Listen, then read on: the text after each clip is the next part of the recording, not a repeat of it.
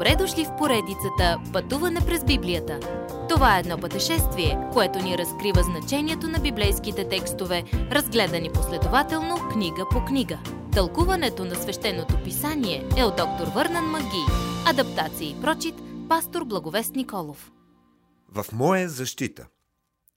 В това второ писмо до коринтените, първата част е за християнския живот, втората част е за християнското даване – сега стигаме до третата част – християнското пазене, пазенето на това, което е скъпоценно за Господа. Докато Павел защитава апостолството си, той разкрива мисионерското си сърце.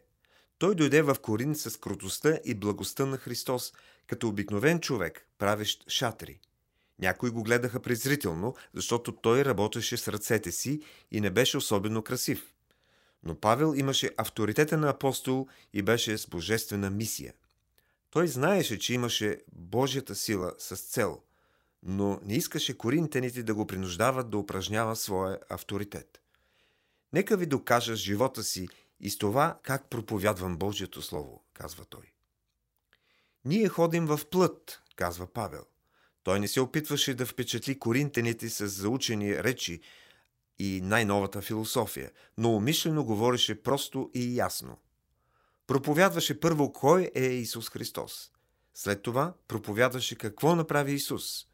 Бе разпънат, умря, бе погребан и възкръсна отново. Павел имаше великата гледна точка на цялото бойно поле. Раят трябваше да се спечели, а адът да се отхвърли. Той участваше в духовна война. Ние имаме духовен враг изискващ духовни оръжия, които да ни дадат могъща и ефективна защита. Първото ни оръжие е Божието Слово.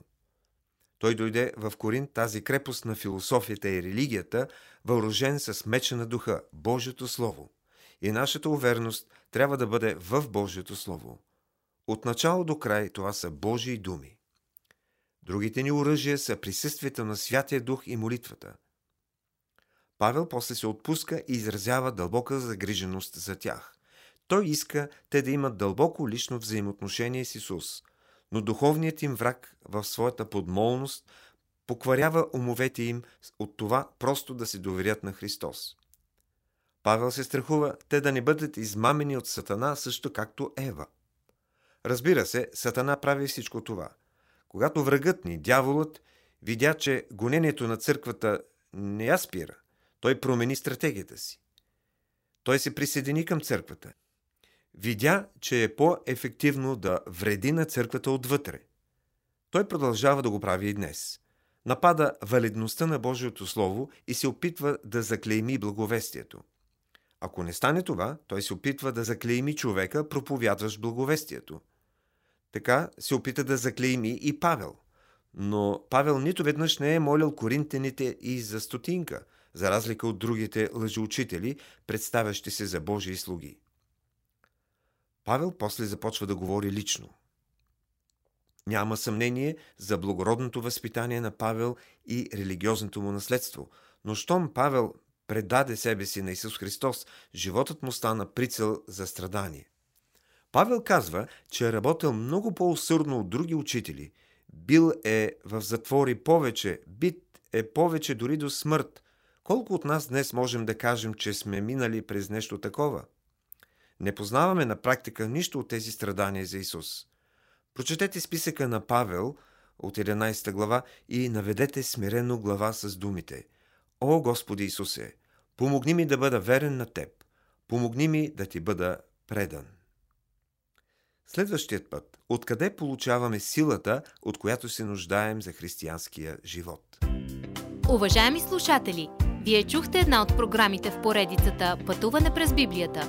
Ако ви е допаднало изучаването, заповядайте на www.ttb.bible, където има много и различни програми на български язик. Ако свалите нашето мобилно приложение от ttb.bible, ще получите достъп до систематично изучаване на всяка книга от Библията. Разкажете ни как Божието Слово променя вашия живот, като ни пишете на електронната ни поща info at studio865.org или в нашата фейсбук страница Пътуване през Библията.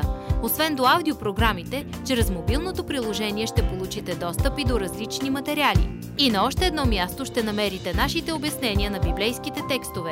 На платформата YouVersion за всяка книга от Библията ще намерите наш план за прочит и аудиопрограма с обяснение на прочетеното. Благодарим ви и до нови срещи в онлайн пространството.